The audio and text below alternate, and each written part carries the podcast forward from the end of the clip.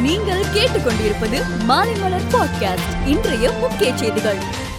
நகர்ப்புற உள்ளாட்சி தேர்தலுக்கான வேட்பு மனுக்களை திரும்ப பெறுவதற்கான கால அவகாசம் மாலை மூன்று மணியுடன் நிறைவு பெற்றது. சீரிய செயல்பாடுகளால் விமர்சனங்களுக்கு செம்மையான பதிலடி கொடுப்போம் என மு க ஸ்டாலின் திமுக தொண்டர்களுக்கு கடிதம் எழுதியுள்ளார். நகர்ப்புற உள்ளாட்சி தேர்தல் பிரச்சாரத்தில் ஈடுபட்டுள்ள அதிமுக இணை ஒருங்கிணைப்பாளர் எடப்பாடி பழனிசாமி கட்சியினரை அச்சுறுத்தி தேர்தல் பணியை தடுக்கிறார்கள்.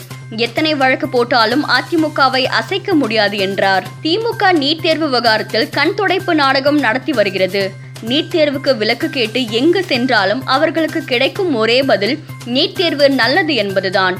நீட் தேர்வு தீர்மானமானது கடந்த இரண்டாயிரத்தி பதினேழாம் ஆண்டே நிராகரிக்கப்பட்டு விட்டது என பாஜக தலைவர் அண்ணாமலை நகர்ப்புற உள்ளாட்சி தேர்தலின் போது தெரிவித்துள்ளார். திமுக சேவை அரசியல் செய்யவில்லை. செய்தி அரசியல்தான் செய்கிறது என நாம் தமிழர் கட்சியின் தலைமை ஒருங்கிணைப்பாளர் சீமான் விமர்சனம் செய்த நிலையில் மக்கள் பிரச்சினைக்காக பாஜகவினர் வீதியில் இறங்கி போராடியது உண்டா எனவும் கேள்வி எழுப்பியுள்ளார். தமிழகத்தில் ஒரு கோடி பேர் இரண்டாவது தவணை தடுப்பூசி செலுத்தாமல் இருப்பது வேதனை அளிப்பதாக சுகாதாரத்துறை செயலாளர் ராதாகிருஷ்ணன் கூறினார்.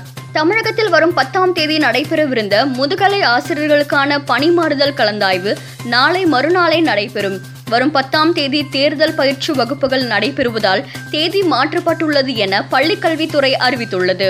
இசட் பிளஸ் பாதுகாப்பை ஏற்றுக்கொள்ளுங்கள் என ஒவ்வைசுக்கு மத்திய பாதுகாப்பு மந்திரி அமித்ஷா பாராளுமன்றத்தில் வேண்டுகோள் விடுத்துள்ளார். பாஜக அரசால் மட்டுமே ராமர் கோவிலை வெற்றிகரமாக கட்ட முடியும் என பிரகாஷ் ஜவடேகர் மாநிலங்களவையில் பேசும்போது தெரிவித்தார். டெல்லி ஜவஹர்லால் நேரு பல்கலைக்கழகத்திற்கு முதன்முறையாக பெண் துணைவேந்தர் நியமனம் செய்யப்பட்டுள்ளார்.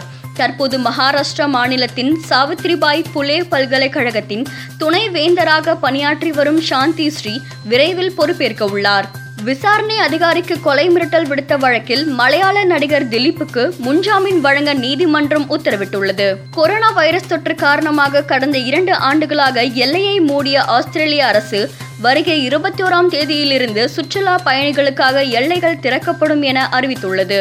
வெஸ்ட் இண்டீஸ் அணிக்கு எதிரான முதல் ஒருநாள் போட்டியில் இருபத்தி இரண்டு ஓவர்கள் மீதமுள்ள நிலையில் இந்திய அணி வெற்றி பெற்ற நிலையில் இந்த அணி கேப்டன் ரோஹித் சர்மா வீரர்கள் சவால் விடும் வகையில் விளையாட வேண்டும். வெவ்வேறு விஷயங்களுக்கு முயற்சிக்க வேண்டும். சூழ்நிலைக்கு தகுந்தவாறு விளையாட தயாராக இருக்க வேண்டும் என தெரிவித்தார். மேலும் செய்திகளுக்கு மாலைமலர் டாட் காமை பாருங்கள்.